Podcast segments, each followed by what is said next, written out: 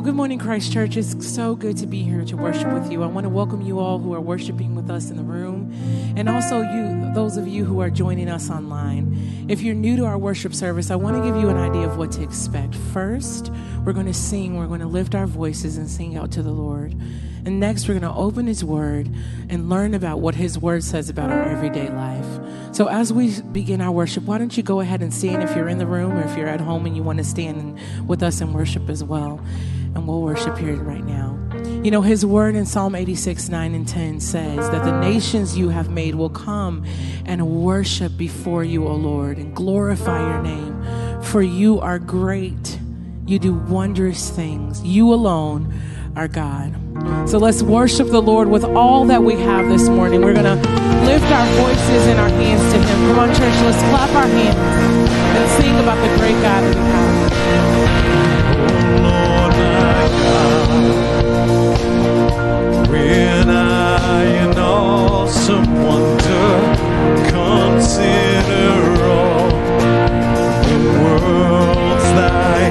Hands have made,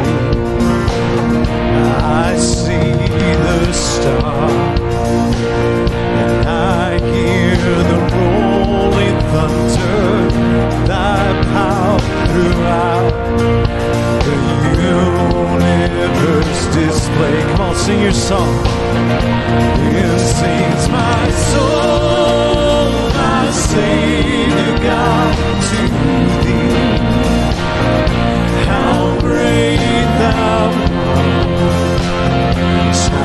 How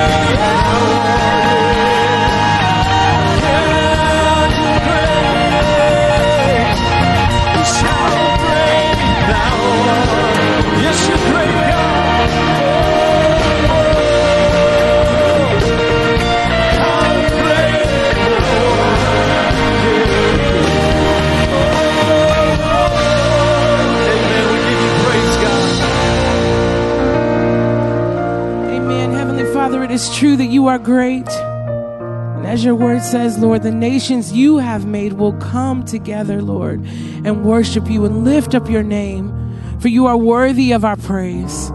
God, we love you. We lift our hands and our hearts to you in worship, Lord. We pray all these things in your Son, Jesus Christ's name. Amen. Well, welcome. If you're in the room, you can go ahead and have a seat.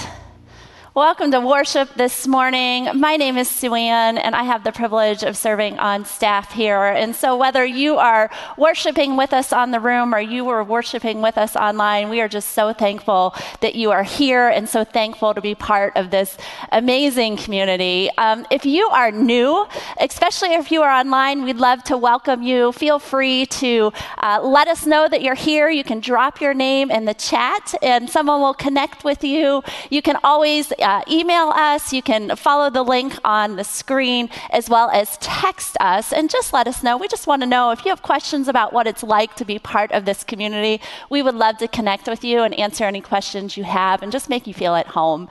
And if you are in the room and you are new or you're visiting for the first time, I would love to say hello to you after the services. I'll be uh, out by the doors and would love to just connect and hear a little bit about your story and what brought you here this morning. So, again, it's just so great to be together together. Well, we have a holiday coming up. Uh, Thanksgiving is this week, and I know that Thanksgiving looks a little different for many of us this year, but one thing that does not change is that God is still good.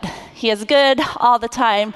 God is good. And so, as a church community, we're going to celebrate that, and we're still to give thanks to God this week. And so, we have uh, put together some really great online worship services. Actually, just one, not many, just one online worship service for you this week that's going to be available starting Wednesday night. And you can also watch it Thursday morning, anytime that is convenient for you. It's going to be available on demand. And I know our worship team and our family ministry team and our senior pastor, Dan Meyer, have been working really hard to just make that a good experience for you all. So we would love for you to take part in that. We also have some special ways to engage the kiddos. So if you have kids or grandkids or students at your house, there will be some special moments with them. And so we would love to. Um, have you participate in that way. And our family ministry team has actually put together some packs for families that are available. If you're in the room, you can pick them up on your way out. If you are worshiping online, you can pick those up at either one of our locations. We're going to have some boxes outside. You can pick them up this week and just have a fun experience with your kids. We also have an online list of what's in that pack. So if you want to create your own list at home, you can do that as well.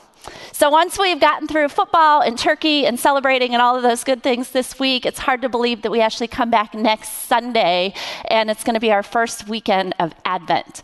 And so we will be once again worshiping here like we do each and every week and ushering us into this really important Advent season as we talk about what it looks like for Jesus to be the unstoppable light, which I think is a message we all probably could use right now. And so we're going to be doing our traditional lessons and carols next week week, I'm going to partner with my colleague, Eric Haskins, and he and I are going to lead that service. And we just love for you to come back and join us and have that experience with us as well.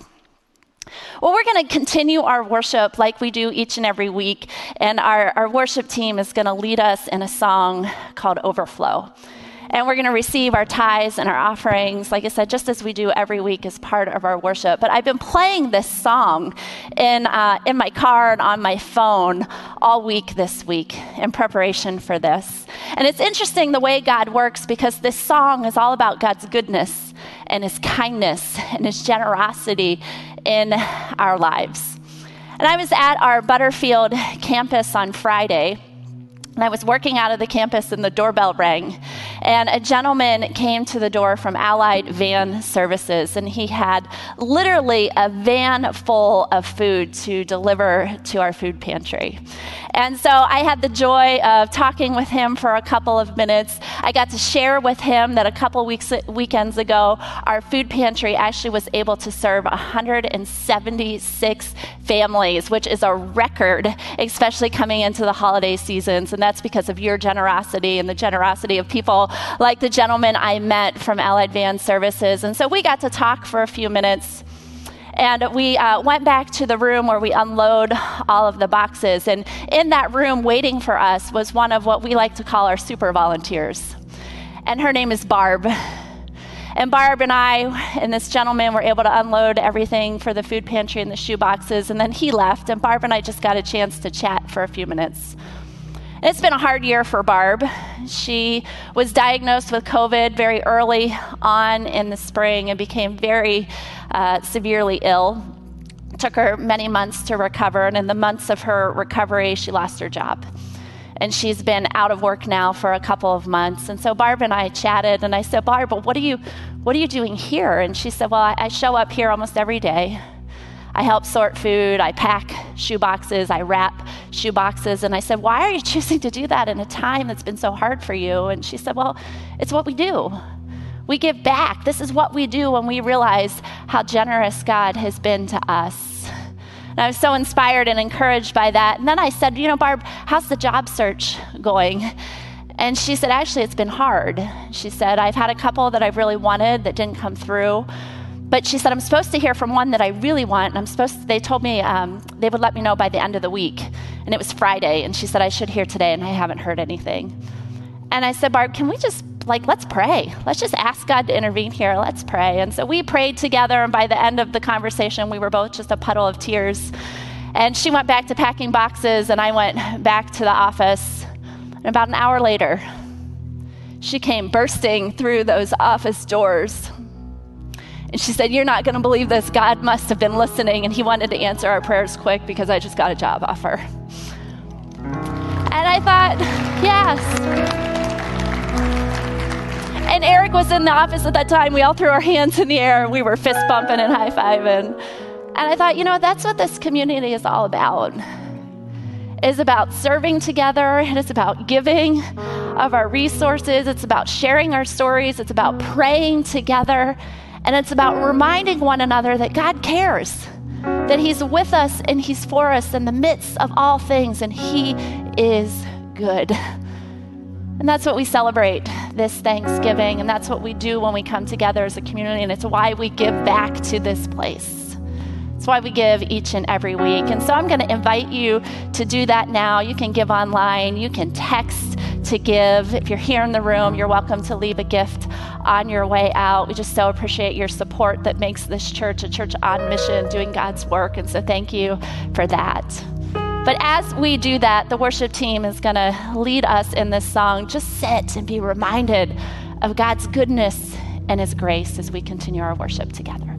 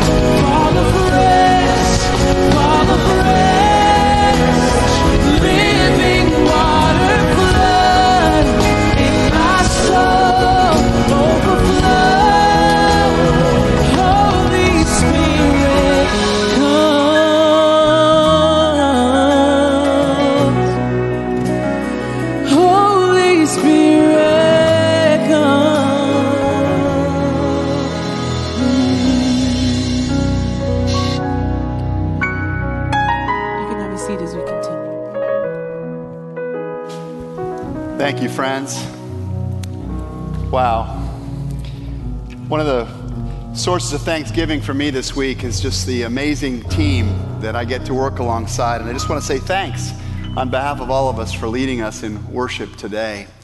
And uh, a warm welcome to those of you who are joining us online, as well as those physically present on the campus today. Uh, wherever we are, uh, however we come to this service today, I know that God uh, is not surprised. God is ready to meet us, and I hope that already in the time we've spent, that you've sensed His presence uh, reaching out to you. I want to read to you today, if I can, a passage from the Gospel according to Luke, and just invite you to listen to me. And I just want to say that as I was looking over this passage this past week and preparing to talk today, th- this text struck me as one of those wow stories. And the wow was not only because I found myself in it, but, but also because I found our world in it. I was struck by how current is the topic that gets described in the words of Jesus. So listen, if you would, to Luke chapter 12 at verse 13 and following. Someone in the crowd said to Jesus, Teacher, tell my brother to divide the inheritance with me. Jesus replied, Man, who appointed me a judge or an arbiter between you? And then Jesus said to them, Watch out, be on your guard against all kinds of greed. For a man's life does not consist in the abundance of his possessions. And he told them this parable The ground of a certain rich man produced a good crop. And he thought to himself, What shall I do? I have no place to store my crops.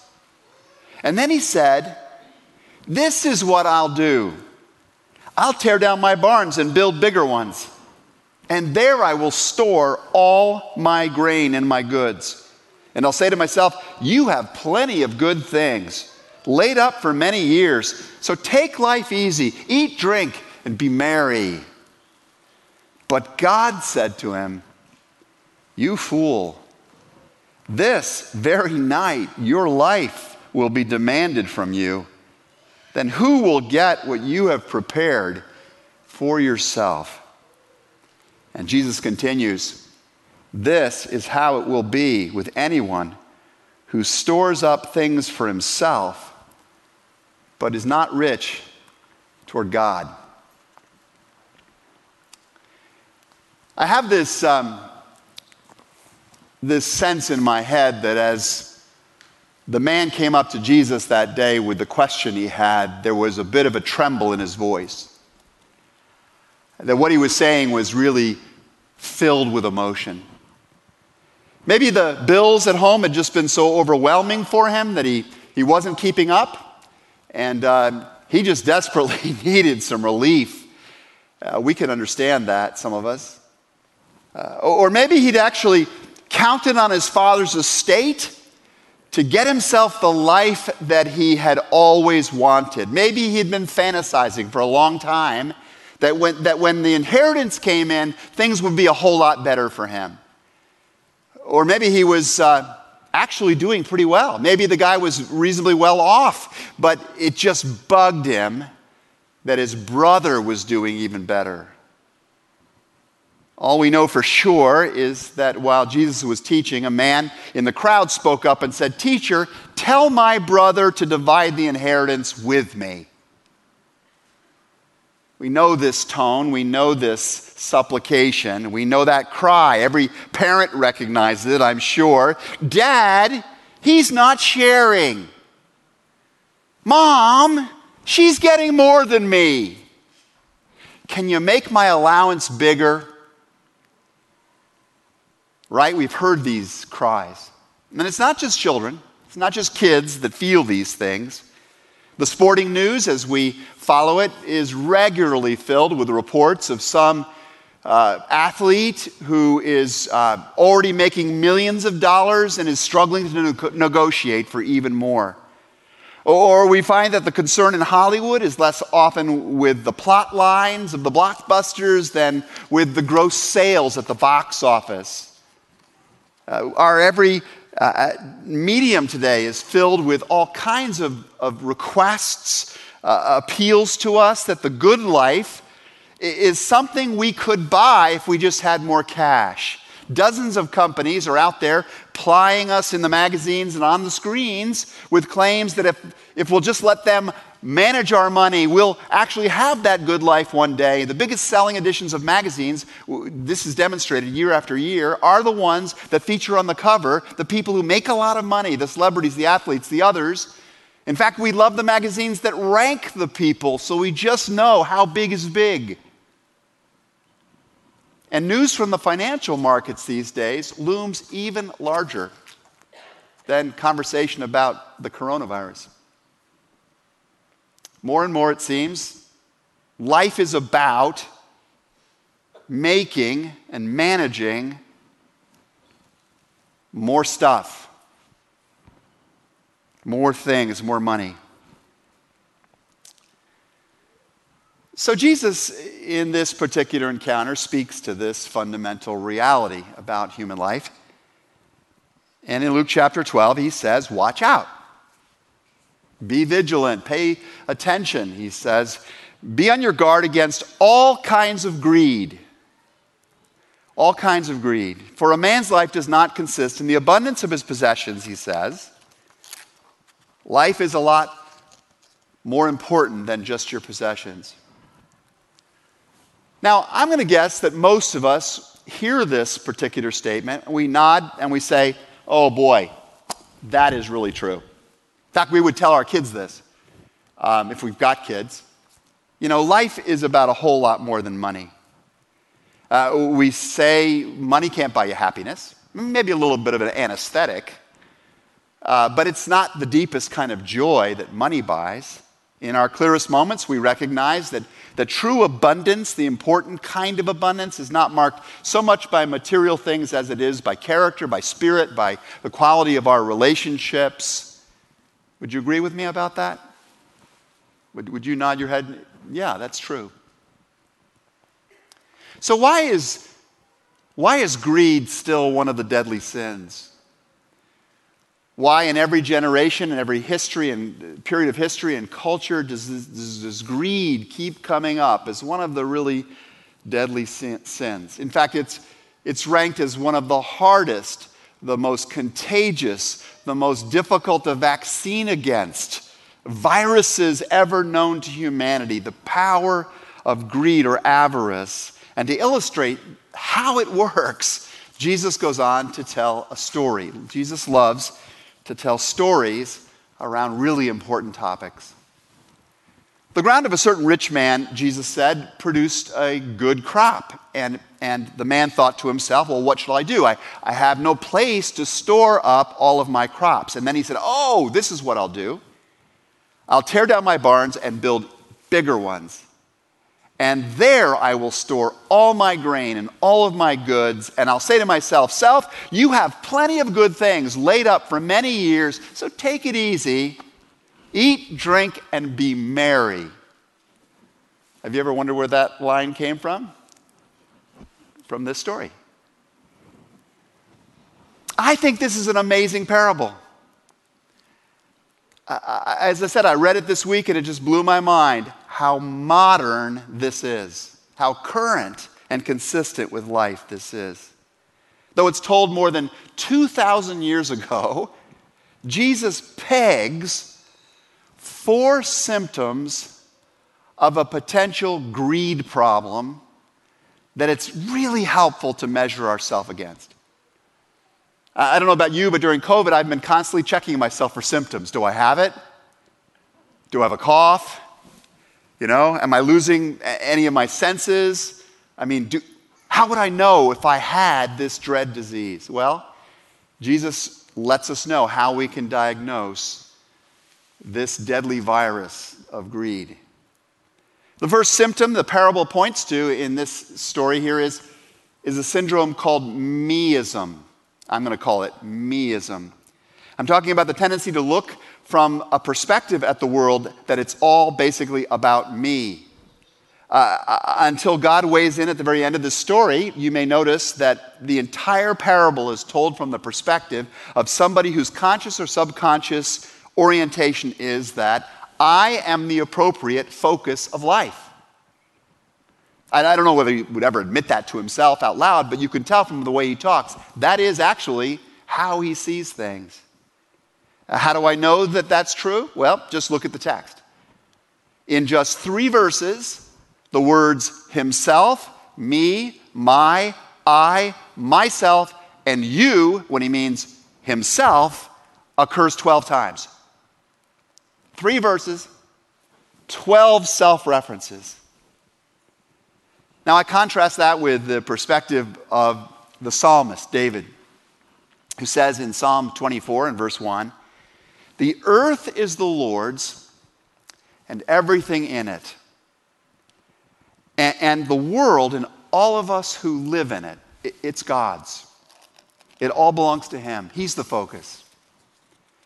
And we know from the teachings of Jesus so often that a lot of what he is trying to get across is this idea that every one of us enjoy the fruit of the land of this life as tenants who have been graciously given this opportunity to be on the land of the owner and to use what the owner has provided, but always in stewardship and always with a view towards sharing with others.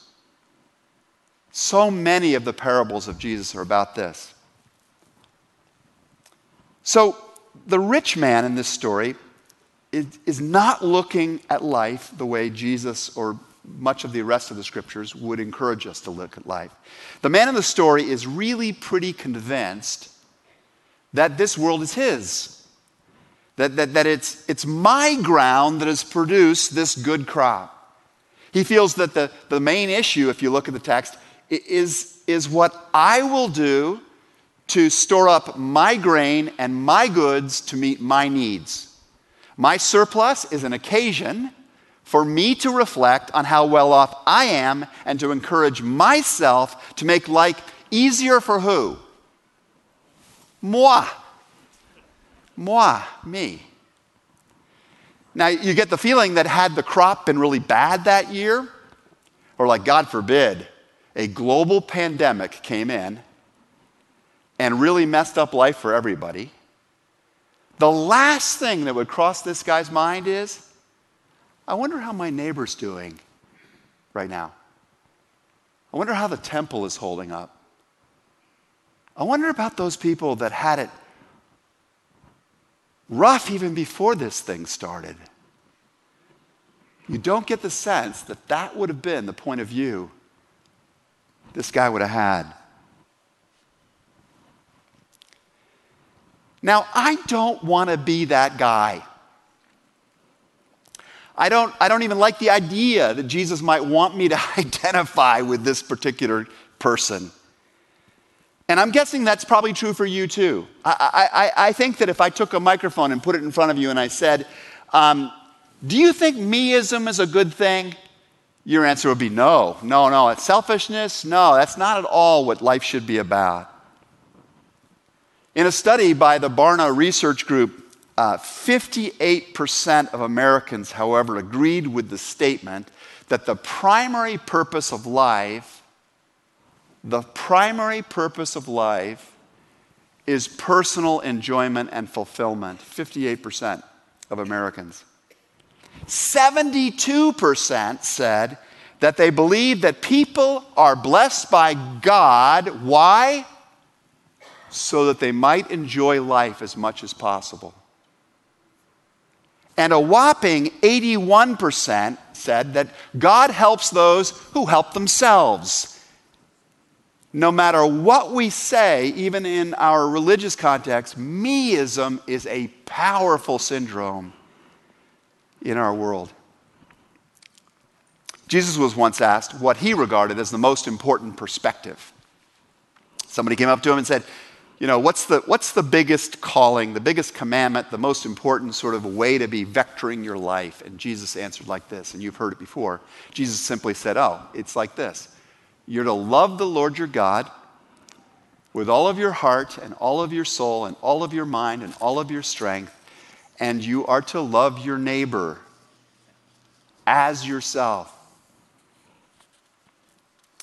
By his own example, Jesus shows us that loving God will demonstrate itself in a willingness to actually deny self and one's own comforts in order to pursue God's priorities. Think how many times in the story of Jesus you see him foregoing lunch, uh, foregoing comfort, foregoing a lot of things in order to continue the mission, to fulfill God's purposes.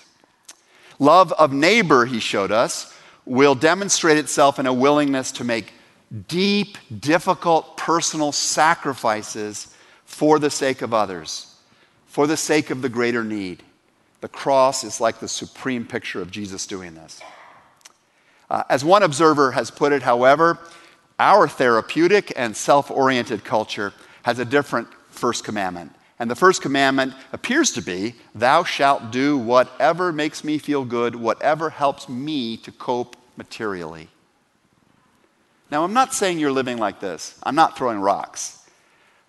I'm just saying there is a powerful, powerful press in our world today, I think, towards all of us around these things.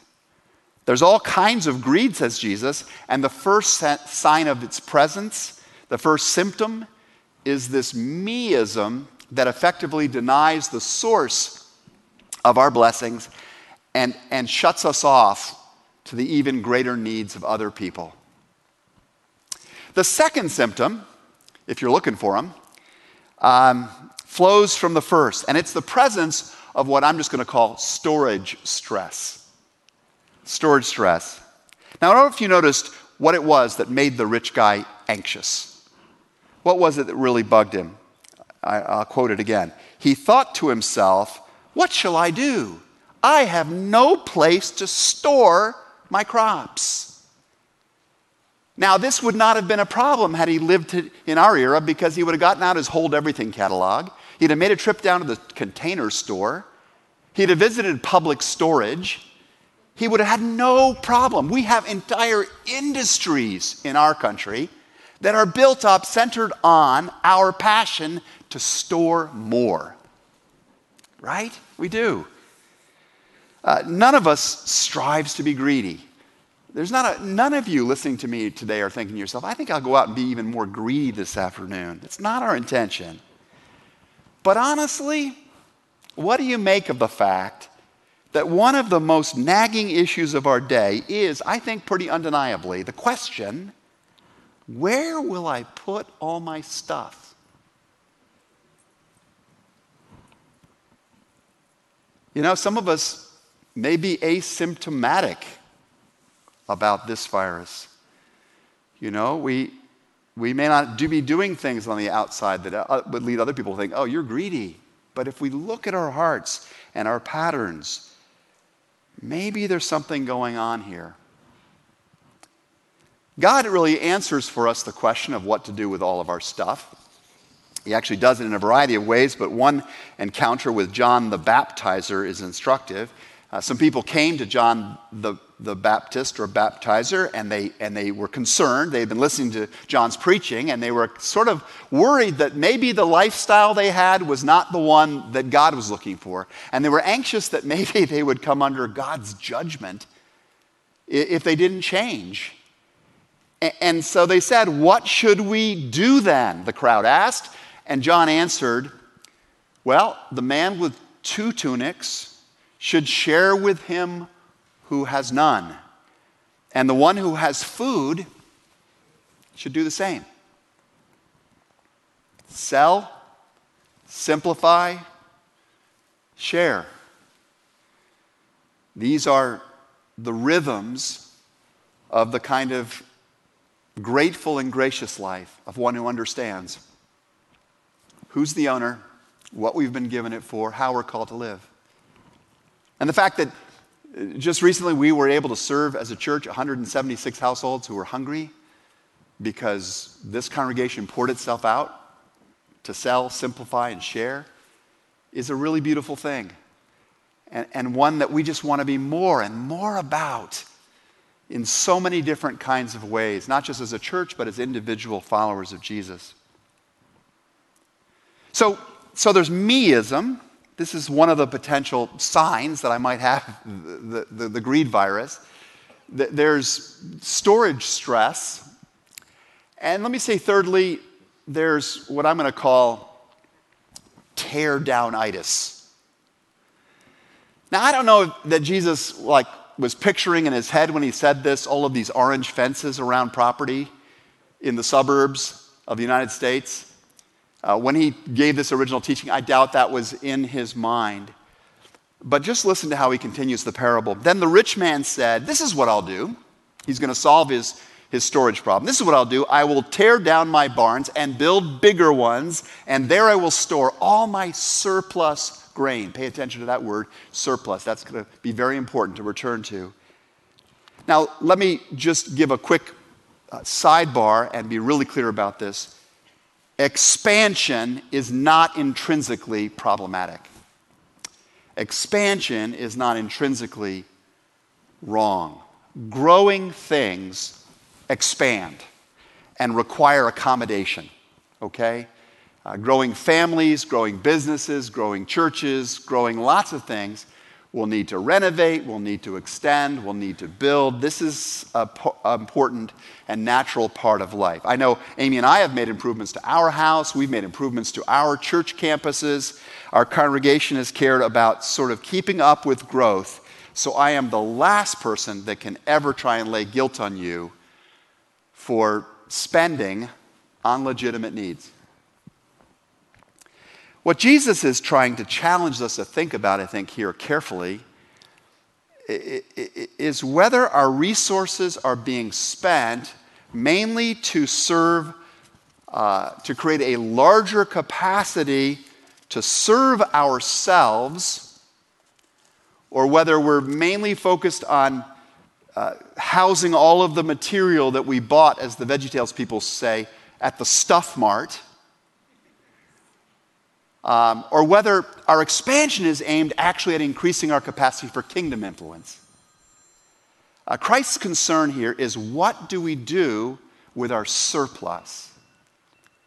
And in the heat of today's cultural environment, which is so profoundly consumer driven, the ability to be content with what we have, to, to give thanks in all circumstances, to use our surplus for the purpose of God's kingdom, these things, these instincts are disappearing instincts and values. I, I find this in myself. I really, I really do. It's this tear down and replace, this throwaway and upgrade mentality. I run into it myself. Literally, I'm sitting in the armchair in our family room yesterday, and, and I'd, I'd gone out and done a whole ton of yard work. In fact, let me tell you about this. I was doing some yard work, and, and, I, and I went in to start the lawnmower. I could not get the thing going, right? My first thought is replace it. I'll just buy a new one. And I, and I proposed this to my wife, who scowled, clearer head than I. And I thought, maybe I'll just go ask my neighbor, John, if I could borrow his lawnmower. Like he comes over and asks me, Can I borrow your snowblower? And I did it, and it was a great conversation. I hadn't talked to John for a while, and it was a great occasion to connect with my neighbor. So at the end of the day, I'm tired. I'm sitting down. I'm in my armchair, as I said, in the family room. And I'm surfing through the, the, the, the internet. I realize, ah, oh, Sonos has a great new speaker system. You know, this is, it's called the Arc, and it's this really long bar, and it pumps out this incredible sound and connects everything wirelessly. I need one of those. And I'm about to hit buy. One click.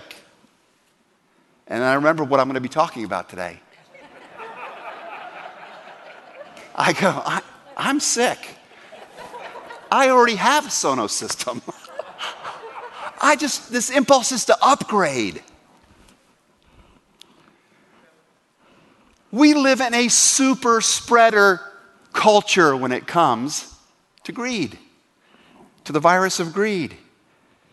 Uh, and increasingly, our orange fences are, are going not just around our too small homes and too small l- collections of technology and, and other products, but increasingly the fences are going around our, our too confining marriages and our too antiquated values and our too narrow belief systems.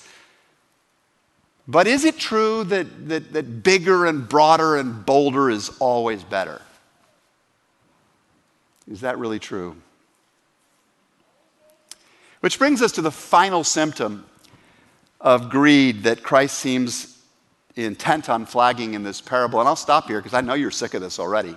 This is getting a little too close to home for all of us. Uh, the pollster George Gallup calls this final symptom affluenza. Affluenza. And it's this feverish pursuit of more because the virus has killed something in us. Do you know what it is? Our ability to taste and to smell the good we already have. Sound familiar? It, it's killed our ability to actually even enjoy what we have. The nice Sonos system I had already. Right? I'd gone dead to it. I just had to have more. And, and, it makes me think that maybe I need to go through life more wearing a mask, but not on my mouth, on my eyes and my ears, to just shut me away from this constant call to, again, to throw away and upgrade, to, to tear down and build bigger. We begin to think like the man in Christ's parable. You know, I'm my own, I'm my own thing, and, and, I, and I start not caring anymore about the way, even when I have needs, I'm being invited into a deeper trust in God and a greater connection with my neighbor. You know, if I had bought the lawnmower, I'd have never had the connection with John I had yesterday. And that would have been a loss uh, for me, and maybe for him. Um, and this is the danger, ultimate danger, I think, of this of this syndrome is we get to the point where with this guy in the parable, we say, I have plenty of good things laid up for myself for many years, so take life easy. It used to be that we thought life was basically about growing in character. Now it's about growing in comfort. Uh, eat and drink. Life's all about consuming, after all. And be merry, which is to say, when all else fails, party on self anesthetize. That's the real function of life, my enjoyment. So here's my question What if the, the most deadly, dangerous virus that we are contending with right now is not COVID? What if it's greed? How do we explain the fact that we are the most affluent nation in the history of the human species? And there's more loneliness and more restlessness and more dissatisfaction than many, many other places with a lot less. A very small percentage of people die with COVID. What percentage do you suppose die with greed? But God says to such a person, You fool. And that word fool, when you run across it in the Bible, has a very specific meaning. It doesn't mean somebody who's dumb uh, or lacking in brain matter or IQ. The word fool is the biblical term for when somebody is living in such a way that rejects the knowledge of God and his precepts as the basis of life, of daily life. A fool is somebody who actually has access to that truth, to God's truth, but says, nah, I'll just live my life on a different basis. You fool, God says in the parable. This very night your life will be demanded from you. Then who will get what you have prepared for yourself? And then Jesus adds at the very end, This is how it will be. This is what's going to happen for anyone who stores up things for himself but is not rich toward God, towards the things of God. I don't know if you, any of you ever look at those New Yorker magazine cartoons. You ever see those? Those are, you know, we put them on our refrigerator, my family growing up, all the time. And there's one particular one that I, I remember in which uh, a man is lying on his deathbed. And you can tell that he's called his family around, and his voice is very weak. And so he's, got, he's called them to come in very close. He's going to say his sort of final piece. He doesn't want them to miss it. And he says, I should have. I should have bought more stuff. And it's meant to be comedy. Because nobody at the end of their life thinks, oh, I should have bought more stuff. Nobody, when they're seeing the values of life most clearly, as death has a way of waking us up to them, ever thinks that was the real object of life. And as followers of Jesus Christ, there's no way you're going to answer that way. You are far more likely on that day to think to yourself, oh, I should have been richer toward God. I should have been more content with what I had. I should have taken more of my surplus and used it to change the lives of others for the good. I, I, I, should have been more generous towards the needs of the poor, towards building up the mission of the church, towards caring for my soul in the only way that generosity cares for a soul. I should have done those things. I wish I could go back and do it differently. Well, friends, the man in the story, he didn't get the chance because he died before he could make any change or even see the needed change. But here's the good news we're still breathing, we're still kicking, we still have capacity to make choices in this world. So let's do that together. Watch out, says Jesus. Watch out. Be on your guard against all kinds of greed, for your life does not consist in the abundance of your possessions. Build with your resources a better kind of barn, build a shelter for others, build up treasures in heaven. Be rich toward God who's been so rich toward you and me.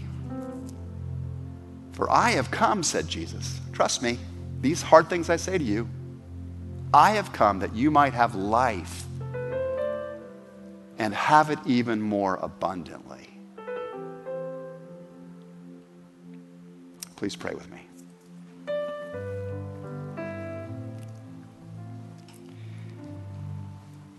God, you know that we're going into this Thanksgiving week.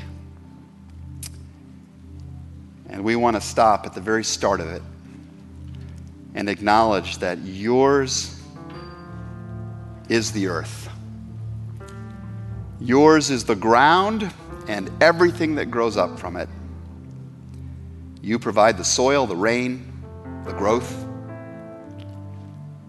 And so we thank you for that.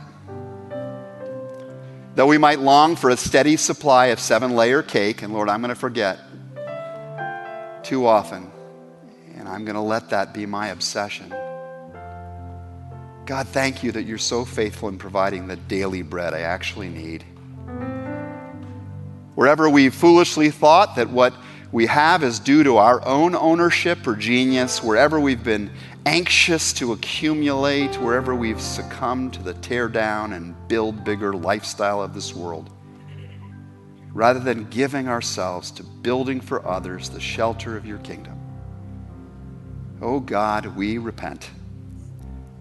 We repent of our greed. We ask for your forgiveness. We thank you that that forgiveness is there for us.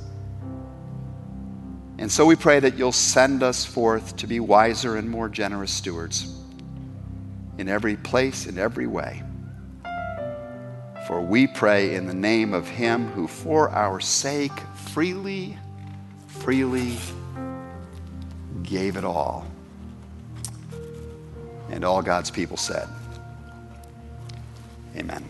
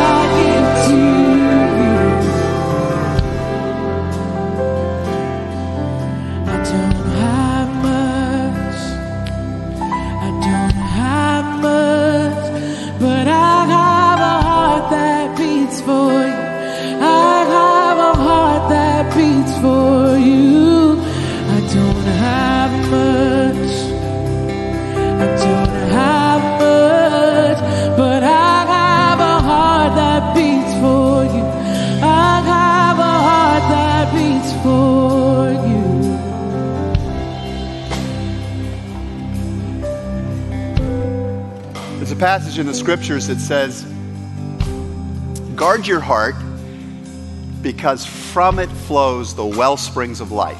And that heart that you have, that part of you that sees need and wants to move towards it, that sees the neighbor and wants to build the relationship, that sees the capacity that you have been given to make a difference for good and moves in response to it. That's the most beautiful thing about you. It's better than your house, it's better than the car you drive, it's better than the cut of your jaw, it's better than anything else about you. It's what God sees. So guard that heart as you go today. Let the Lord continue to work with that heart. And know that wherever you go and whatever you do, God stands with you, walks with you, is eager to supply you with His grace and wisdom for these days. And so may the blessings of God Almighty, the Father, the Son, the Holy Spirit be with you this day until we meet again and forevermore. Amen.